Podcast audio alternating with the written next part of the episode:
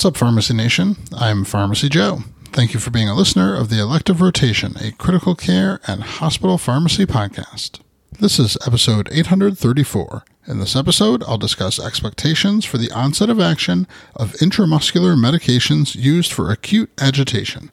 I have all the evidence supporting today's show linked up in the show notes at pharmacyjoe.com slash episode 834.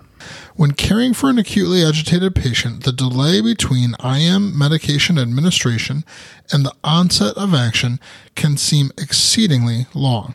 Staff and patient safety continue to be at risk until agitation resolves, and minutes seem to pass like hours.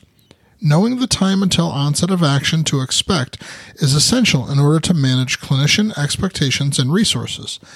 Giving additional doses of sedatives before the first has had adequate time to work can result in a stacking effect of the medications and potentially result in oversedation or even cardiorespiratory compromise. The risk benefit ratio between additional doses of medication and waiting for medication onset exists on a continuum that needs to take into account the risk of the patient violently injuring themselves or staff against the risk of oversedation. Common IM medications given for acute agitation are midazolam, olanzapine, ziprasidone, haloperidol, and combination therapy with haloperidol and lorazepam. Two studies are particularly useful in identifying the time until onset of action that can be expected with these medications. The first is a multi arm study published in Annals of Emergency Medicine that looked at monotherapy with IM midazolam, olanzapine, ziprasidone, and 5 or 10 milligrams of haloperidol. And the second is a review article in British Medical Journal that summarizes the available evidence on combination therapy, most commonly haloperidol plus lorazepam. For monotherapy, the median time until onset of sedation and the minutes until an 80% chance of sedation are as follows. For midazolam, 5 milligrams IM, it was 12 minute median time to onset, and at 30 minutes, 80% of the patients were sedated.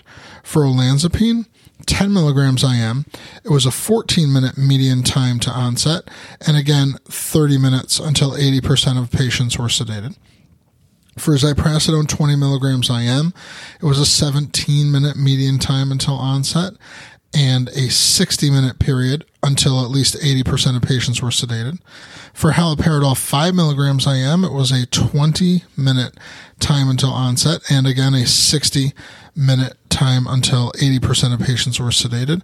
And finally, for the higher dose haloperidol 10 milligrams IM, onset was reduced by only one minute down to 19 minutes and the time until 80% of patients were sedated was reduced to 45 minutes. And while the number of minutes to onset is not as well defined for combination therapy of lorazepam and haloperidol, the BMJ review indicates that combination therapy is usually accompanied by a faster onset of action. Knowing these times to onset of action can help pharmacists evaluate unique patient scenarios and weigh the risks of additional medication doses with continued non medication strategies such as verbal de escalation or physical restraint. Now, here's a case example to illustrate this.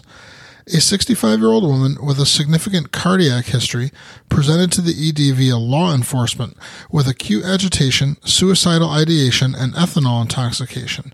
She was not cooperating with examination and was physically aggressive to staff, on top of her recently expressed interest in self harm. Verbal attempts to de escalate and gain cooperation were not successful. She was given IM doses of 5 milligrams haloperidol, 2 milligrams lorazepam, and 50 milligrams diphenhydramine, but 30 minutes later still required the presence of a security officer and intermittent verbal de escalation and physical restraint to maintain safety. The provider considered an additional dose of haloperidol, but after consulting the pharmacist about time to onset of action for the medications given, elected to continue verbal de escalation and physical restraint for a bit longer. Five minutes later, the patient became sedated and cooperative. In this case, additional medications that might have had an interaction with the patient's cardiac history or ethanol intoxication were avoided by the provider's awareness of the time to onset of action for IM sedatives. To access my free download area with 20 different resources to help you in your practice, go to pharmacyjoe.com slash free. Thank you so much for listening. I'll see you in the next episode of the Elective Rotation.